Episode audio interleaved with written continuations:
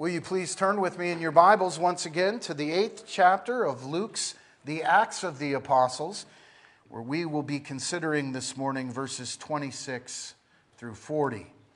Acts chapter 8, 26 through 40, and you can locate that passage on either page 1078 in your Pew Bibles or on page 46 of your Acts journals. While you're making your way there, allow me to just briefly remind you of where we are in our look together at this wonderful, very Christ exalting book of sacred scripture. Last week, in looking at verses 14 through 25, we considered the unstoppable nature of the kingdom of God as God continues to move his kingdom forward through the Holy Spirit empowered proclamation of his gospel. And I mentioned to you the importance of our not just looking at the book of Acts in the way that we would look at any other history book. This is more than a mere retelling of historical events. This history is different. There is a very real sense here where we could say that really all of history itself is but feeding into this history. This history is the reign of the risen King. This is a place where you and I can come again and again and again to gain some understanding of God's bigger picture in the history of our redemption. We must view all of history through the lens that we find here in the book of Acts. The revelation of God's redemptive plan in and through the person and work of our Lord and Savior Jesus Christ. And last week, you will remember we looked together specifically at three things that were manifested in these verses as we viewed the text, considering what it tells us of redemptive history. And first, we considered the work of the gospel in tearing down the walls that serve, albeit in vain, to stand in the way of God's saving grace in Jesus Christ. As the apostles were told, the apostles, we were told specifically, um, John and Peter made their way towards Samaria. I told you that the first thing we needed to do was to understand the nature of their visit. These men were not going to Samaria for what we would consider to be negative reasons.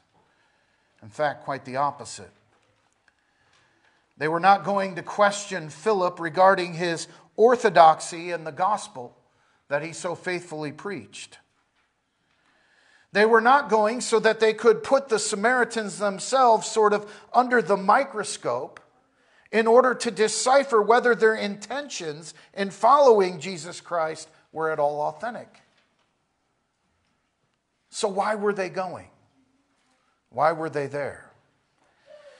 Well, you will remember also that Jesus had spent time, 40 days in fact, teaching his followers just prior to his ascension.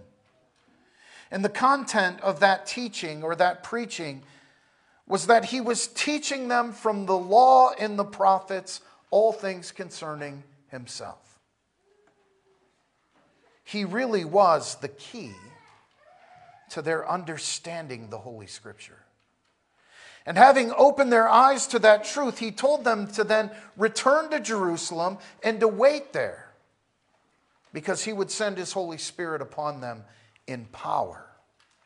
And of course, at Pentecost, we saw that prophecy was realized, and as these tongues of flame settled above the heads of every one of them, they all heard the gospel of Jesus Christ in his or her own language. Now Peter and John have made their way to Samaria to partake in yet another historic event, one of the same Spirit being poured out upon these outliers of the Jewish people. This nation that was definitely not Israel We've covered the tension between the Samaritans and the Jewish people many times now. I'm not going to rehash that again. But these men, these apostles, know what is about to take place, and they know the significance of it. They know that a wall of division is about to come down because of the power and the glory of the gospel of Jesus Christ. And after they had prayed, we are told they laid their hands upon these Samaritan converts, and God graciously poured his Spirit out upon them. And beloved, I harped on it last week, but I cannot overstate the importance of this moment in redemptive history. It is a moment that had been anticipated since the curse in the garden. This is yet a further crushing of the head of the serpent. This moment was anticipated in the promise that was made to our father Abraham that in him and in his seed the nations would be forever blessed. And Peter and John are there to both acknowledge and celebrate this glorious event with their newest brothers and sisters in Christ. Beloved, we must see God's amazing grace in that. Walls are coming down to the glory of God through the proclamation of the gospel. And because of it, as Paul says in Galatians 3, there is neither Jew nor Greek, there is neither slave nor free, there is neither male nor female, for you are all one in Christ Jesus. And if you are Christ's, says Paul, then you are Abraham's seed and heirs according to the promise. For those in the know, this was a day of joyful celebration. And it serves as a beautiful reminder of what true Christian unity looks like. And it's a reminder for you and I to ask ourselves what are we willing to let get in the way of that? What are we willing to let separate what we have together in union with Jesus Christ by faith. Secondly, we saw that God, through the gospel, left a necessary wall still in place. It did not stand between the sexes or between the different ethnic bodies, but it stood between faith and unbelief. And it exposed Simon the poser for what he truly was. Simon, we're told, had been following Philip all around as he proclaimed the gospel. And he had witnessed firsthand the gospel preached in power, bringing about restoration to the brokenness that surrounded them in Samaria. He was so intrigued with what he witnessed that Luke told us that Simon himself claimed belief and even sought baptism. But considering what is going on around him on this historic day in the history of redemption, the power of God serves to expose Simon as a fool. When he sees the Holy Spirit given to the people through the laying on of the apostles' hands, he offered them money for some of that Holy Spirit power. He thought I could sell that seven days a week. He had witnessed the power of the gospel actually transforming the lives of so many of the Samaritan people, and he had wrongly interpreted it as something that he could use for himself for earthly power to bring him earthly means. And Peter rebuked him for it. I told you the Greek is pretty close to hell with you and your money. That's what he says to Simon. This isn't just a passing, like, hey, I wouldn't do that if I were you. It's a curse. Peter says, pray for God to bring you forgiveness for thinking that this power of God could be purchased for money. And this wall serves to keep Simon where he belongs on the outside the wall of unbelief the wall of clinging to the trinkets and shiny things of this world, the wall ultimately of idolatry. The gospel rightly divides between the sheep and the goats, And Simon is proved to be a man who follows Jesus for all the wrong reasons. It's a sobering thought, isn't it? The gospel continues to make children of Abraham and the promise from the sons and daughters of Adam and Eve and the curse. Finally, we saw last week that the kingdom of God marches on in triumph. People hear the good news of the gospel by the grace of God through the power of the Spirit, and they run to Jesus and they find life. Satan raises up opposition, and we see the gospel knock down that opposition again and again and again. A sorcerer had tricked the people into believing that he himself was in possession of a power that they all desperately needed. And the truth of the gospel exposed him for the fool that he was, and graciously then provided life in Christ for those who truly needed it. The message of the kingdom marches on. And I ask you again this morning, beloved, do you believe it? Do you believe it? I hear all the time, we're always talking about this world gone crazy. This world that we just don't recognize anymore. So much sin. Do you believe that the kingdom and its message are still marching on to glory?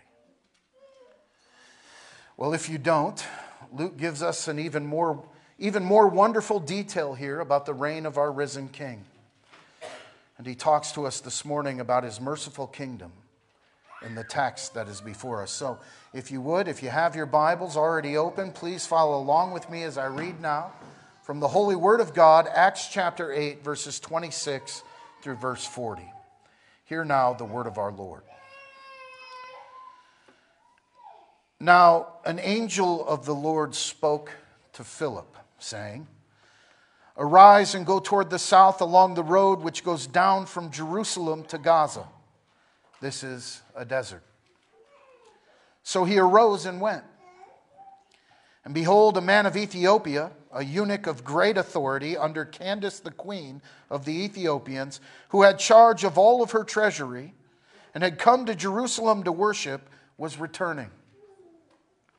And sitting in his chariot, he was reading Isaiah the prophet. Then the Spirit said to Philip, Go near and overtake this chariot. So Philip ran to him and heard him reading the prophet Isaiah, and he said, Do you understand what you are reading? And he said, How can I, unless someone guides me? And he asked Philip to come up and sit with him.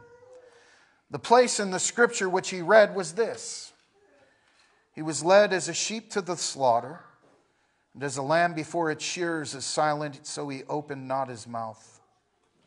And his humiliation, his justice was taken away. And who will declare his generation? For his life is taken from the earth.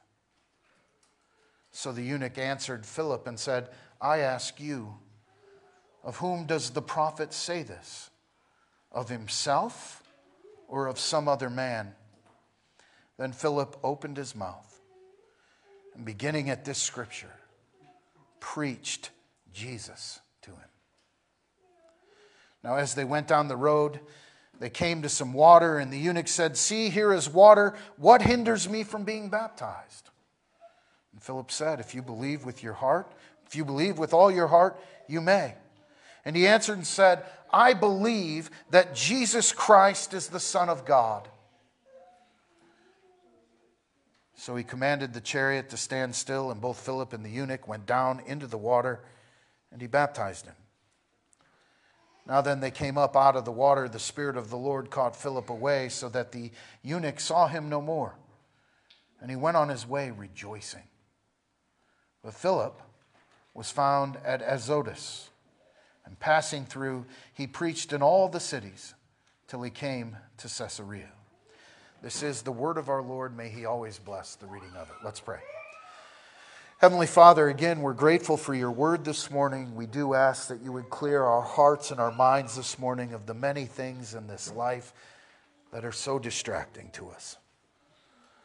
Father, we pray that you would allow us to hear the truth of your word. Give us eyes that see and ears that hear, that we may be transformed by your word more and more for your glory and your glory alone.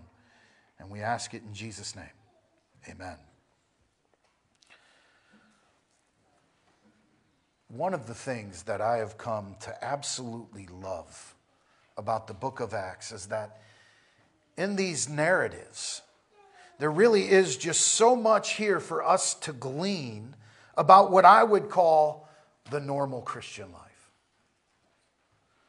Now, perhaps you are thinking that maybe I have finally lost my mind making a statement like that about the book of Acts, that I'm on dangerous ground. So, allow me to clarify what I mean. Of course, there are things going on here in Acts that are not part of the normal Christian life. I'm not ignoring that, nor am I failing to consider it when I make a statement like the one I just made. I have not witnessed myself any tongues of flame lighting over the heads of any of my friends or my enemies. I was not there when my Lord was taken up in a cloud to glory. I have witnessed none of my friends being stoned to death for daring to proclaim the gospel to haters of the truth without a filter. However, though there are some of these circumstances here at the outset of the Christian church, I feel like we really do need to pause and we need to recognize that as the kingdom of God marches on from Jerusalem into Judea, into Samaria, into the ends of the earth, that there most certainly are things that ought to be present in the lives of ordinary Christians like you and me. And we see them here. Certainly, we can see them here with Philip. This morning, I want to point out to you just a few of these things in Philip that I think that we can see. First, we see very clearly that Philip possesses a deep and abiding love for all people. People who have been wonderfully made in the image of God. Love of people. Secondly, I would like for us to consider here that Philip is certainly guided by the Spirit of God as he lives for God's eternal purposes to bring him and him alone glory. Philip is guided by the Spirit of God. And then finally, I want us to see that in Philip, the need that we should have to both know and joyfully proclaim to live in light of the wonderful truth of God's holy and infallible word. Beloved, all of these things should be true of the normal Christian life. First, Philip loves people made in the image of God. And we need to understand that image of God category here before we can really dig into the proof of that statement. What question naturally arises from a statement like this? Well, Philip loves all, all fellow image bearers? Okay, fine. What question arises? Who are his fellow image bearers? Right? Similar to the question we see elsewhere in Scripture Who is my neighbor? The Jewish people? Are those his fellow image bearers? Those who speak kind words about Philip? Are those his fellow image bearers? Those who care for Philip's physical and material needs, are those his fellow image bearers? No. Everyone is his fellow image bearer. And Philip loves them all.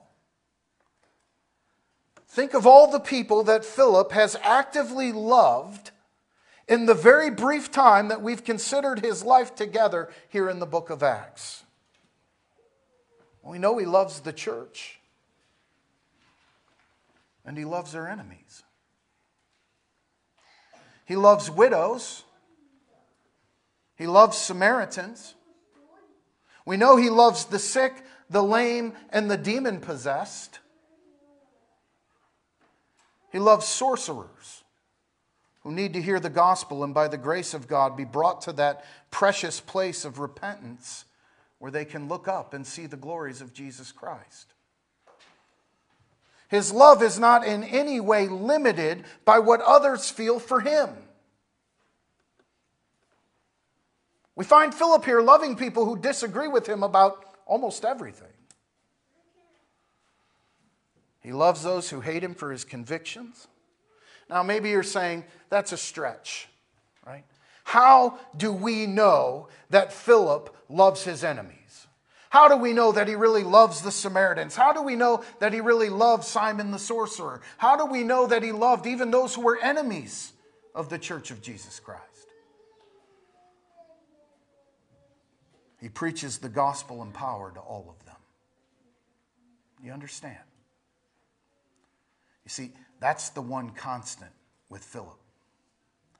Philip loves King Jesus, and he wants everyone else to see him as he is and to find life amid so much death. We simply do not find Philip the evangelist hating anyone here in the book of Acts. He even loves this utter stranger in the text before us this morning this Ethiopian eunuch. Now, real quick here this morning, I want you to understand the strangeness of this scene and this request of the Holy Spirit for Philip to lead this guy to Jesus. He's not from what we would consider Ethiopia today or our current understanding of Ethiopia. More than likely, he was from what we would consider the modern region of Sudan. He is a man of great importance in the court of his queen, Candace. Luke tells us he was in charge over all her treasury, over all the treasury of her kingdom. We also know he's a eunuch. For whatever reason, Luke doesn't tell us, this man has been castrated, and it's apparently known here by Luke. That's what a eunuch is. He is a man from the end of the world to those who are from Jerusalem. This man truly is a stranger in every respect. And even if he were not, his wealth and his apparent station in life would probably have been even more reason for Philip to pay him no mind whatsoever. Yet Philip loves this man. And we know it because he wants, like nothing else, to show this man Jesus. Beloved, can you say that in your life? Do you understand Philip's heart here? I'm asking, have you built up so much animosity towards another as to just be able to move right on past them and feel justified in Understand, I'm not talking about you forcing yourselves into situations just so that you can tell others and tell yourself what you tried to do. That's not what I'm talking about. I'm not talking about all the ways that the flesh will orchestrate something to leave us feeling good about ourselves in the face of the rejection of others. I'm talking about seeing yourself the way that Philip clearly sees himself. Philip sees himself as a sinner saved by grace. So much so that when it comes to the gospel, he will take that heavenly balm to any desperate soul he can find. He will invest himself. He will spend his life because he does not see himself as being better or being above anyone else. He is a sinner who loves to tell sinners about Jesus Christ and his righteousness. Righteousness that everyone desperately needs to hear and desperately needs to have regardless of the offenses that they lead with or even wear on their sleeves. I'm asking, have you built up a sort of no fly zone for the gospel? People that are just too wicked, too dangerous, too unlike you. Telling others about Jesus, telling others about the hell that you have been saved from. The sin that separated you from your God, the sin that Jesus took to the cross to pay the price forever. The righteousness that He freely gives, the life that you've been given in union with Him, the love you have because of the Spirit of God being in you and with you. Beloved, that is the normal Christian life. It's true of everyone in this room this morning, regardless of what your testimony is. Do you believe that this morning? This is who God says you are in Jesus Christ by faith. His identity is yours. You are righteous because He is righteous. You are merciful because He is merciful. You are obedient because He is obedient. It is now your joy to obey God and His word. Is it your joy to take part in sharing the gospel with any and all who will hear it. Do you see the need? It leads us right into the second thing here with Philip that I think is true of all of us, or should be true of all of us. Philip is guided in his service to Christ by the Holy Spirit. Do you see that here? This passage is even further proof that God really does so love the world he will not let this man go. He has the ear of his servant Philip. Now, I'm sure that there was still plenty of gospel kingdom work for Philip to do with the Samaritans. Undoubtedly, they have much to learn. But in this moment, we're told that God sends his angel, a messenger of Almighty God, and he comes to Philip and he says, Philip, Arise, drop everything you're doing. Get up and go toward the south along the road which goes down from Jerusalem to Gaza. This is desert. Sound appealing? Anyone want to answer that call? Philip makes no appeal. He does not attempt to point out the apparent folly or the probable discomfort of a trip like this one. He says nothing of the fact that, hey, I'm already doing pretty well in Samaria, of all places. He's simply obedient. Luke says, So he arose and he went. And here is this man riding in his chariot, reading aloud from Isaiah 53. And the Spirit says to him, Philip, go near this man and overtake his chariot. Now, I should point out again the strangeness of this whole scene. We've touched upon it briefly, but there's more. The fact that this man is riding in his cart, reading a scroll of the prophet Isaiah, is not normal at all. God's ways are not man's ways. Understand, this man went to Jerusalem to worship God. You say, well, why is that strange? Because this man could not even enter the temple. Do you, do you know the law of God? This man could not even enter the temple. He could go to the temple, but he couldn't enter the temple and be with the people of God. And Moses spells out why this man could not enter the temple in Deuteronomy, uh, Deuteronomy chapter 23, verse 1. He who is emasculated by crushing or mutilation shall not enter the assembly of God.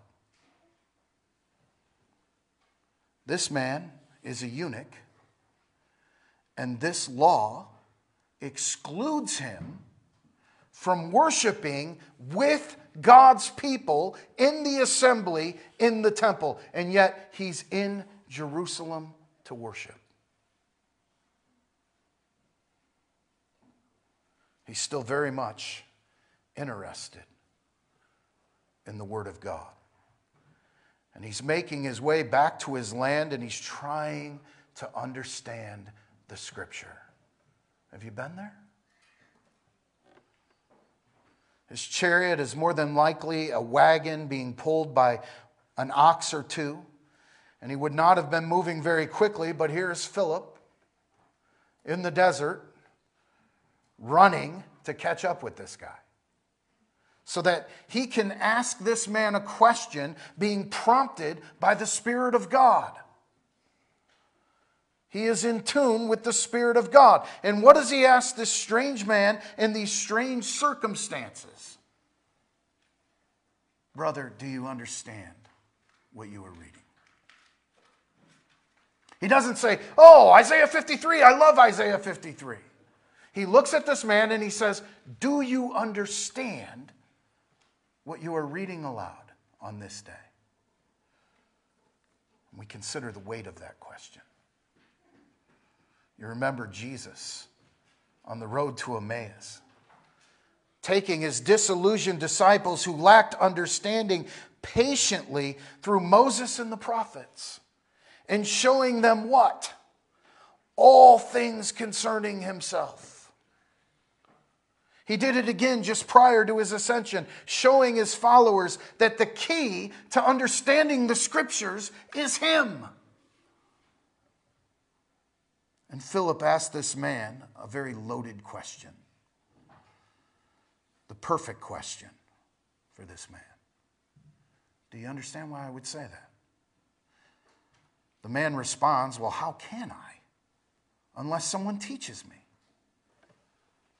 Like Jesus taught Philip, like the apostles taught the people, like Philip had been teaching others. And the man says, Please come up here, sit with me, and teach me. And Philip had no other place to be than right here. You simply cannot avoid God's sovereignty and his providence here, can you? I want us to understand what's going on. God Himself, Almighty God, has orchestrated this whole thing to happen exactly the way it happens. Do you see that? God has molded Philip into exactly what Philip is. He has placed him here at this time, in this place, in his glorious, prov- in his glorious providence to work out his perfect will. He has filled this man from another land with the hope and desire of knowing the Word of God, though his very nature stands opposed to it. He has placed in this man's hands a copy of the prophet Isaiah. You understand? This is no coincidence. We need to see it. This is, as someone pointed out in our Wednesday morning Bible study, this is God saving a man from God and his righteous, trudge, his righteous judgment for his own holy purposes. That's what's going on. His spirit is guiding, pushing his will upon his people to save them in his mercy. Beloved, when we see it, my question is do you praise God for this very thing in your life? Do you recognize his hand that brought you here this day to hear this word about the unfathomable love of God for a sinner like you, a sinner like me? Do you praise God for his mercy? Do you live with this mindset that God truly is moving heaven and earth for your salvation? Do you believe that? Because the Word of God says it's true. And here's just some of the proof. This is all God's work. Surely you see that. It really is unavoidable in this text. And so, what does Philip say? How does Philip teach him? This man who knows so little, this eunuch who's not even allowed to be in the temple with the people of God, worshiping God in earnest. How does Philip teach this man? He reads a small portion of Isaiah 53. He was led as a sheep to the slaughter, and as a lamb before its shears is silent, so he opened not his mouth. In his humiliation, his justice was taken away, and who will declare his generation? For his life is taken from the earth. So the eunuch opened his mouth and said, I ask of you, of whom does the prophet say this, of himself or of some other man? And beloved, as we unpack this, it leads to the final thing that I think we need to see here about the normal Christian life. Philip knows and loves the gospel of Jesus Christ. It's unavoidable. He knows the Word of God and he loves the Word of God. Um, verse 35 is really one of my favorite verses in the entire book of Acts because of everything that's contained and what it says in that little verse. Does it strike you? Look at what Philip does. Then Philip opened his mouth, and beginning at this scripture, Isaiah 53, he preached Jesus to him. He told him of the Christ of God that Isaiah is speaking of here. Jesus Christ of Nazareth, the Son of God the long awaited Messiah, the Savior, the King. He willingly, though perfect in the eyes of the law, went to the cross to pay the penalty for our sins, for this man's sin, like a sheep to the slaughter. He atoned for, this, for that sin with his own precious blood, with his life. He did not question the justice of God, he went willingly for us. He took upon himself God's justified wrath against our sin. He died and was buried. He arose the third day. He ascended to the place of all authority at the right hand of the Father, and he is reigning as king until he comes again to make all things new that God in His mercy gives to us faith, that we might embrace Jesus Christ, the Lamb of God, and His perfect, efficacious work, and be united to His life, His death, and His resurrection by faith for eternity. And I would point out to you that this, too, like so much of the book of Acts, is the fulfillment of even more prophecy. We read it this morning in Isaiah 56. Did you catch it? Beginning in verse 3 Do not let the son of the foreigner who has joined himself to the Lord speak, saying, The Lord has utterly separated me from his people. Nor let the eunuch say, Here I am, a dry tree. For thus says the Lord to the eunuch who keeps my Sabbath and choose and who choose what pleases me and hold fast to my covenant, even to them I will give my house and within my walls a name better than that of sons and daughters. I will give them an everlasting name that shall not be cut off. And I could go on here, right? We really are just barely scratching the surface of the glory here. This man receives the sign of the covenant and God's faithfulness in it. And he's baptized. And we're told he went his way rejoicing, while Philip was sent by the Spirit to another group of needy sinners who would receive his love through the proclamation of the gospel of Jesus Christ. The normal Christian life. Beloved, do you know God and His Word like this? Do you want to? Please understand, I am not trying to guilt you into a Bible reading plan this morning. That's not my purpose in saying that. What I am saying, what I am telling you, is that there is no greater knowledge on this side of glory than Jesus Christ and His Word. There's nothing better.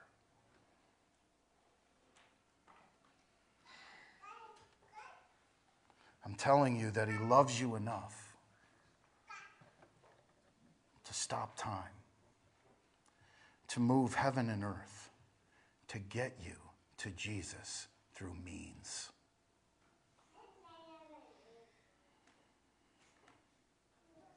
You get it here, I hope. You understand? You have the means.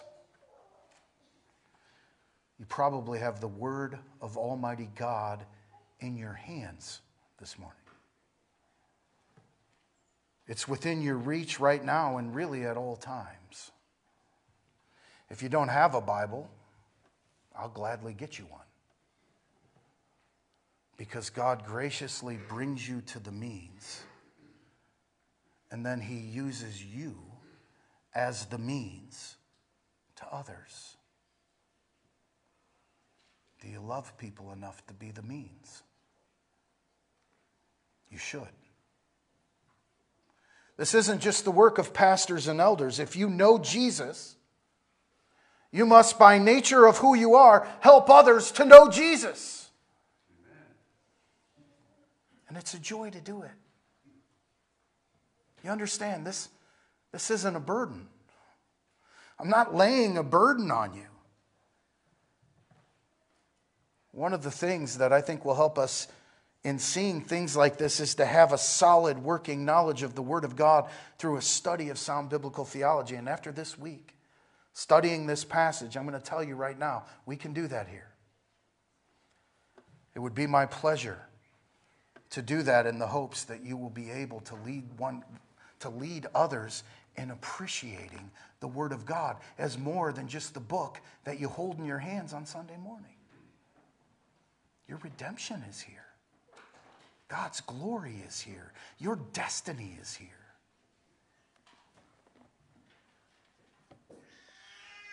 Do you see the normal Christian life for the gift that it truly is this morning? Are you willing to let go of your disdain and your disappointment in other people? Do you hear the call to love people made in the image of God? Being guided by the Holy Spirit. Knowing the King and his promises because you know his word. Do you see the mercy in it? Beloved, if you do, then worship will certainly not be a chore this morning as we close with a song at the end of our service like Amazing Grace. Let us sing his praises as those who truly know this morning. Amen.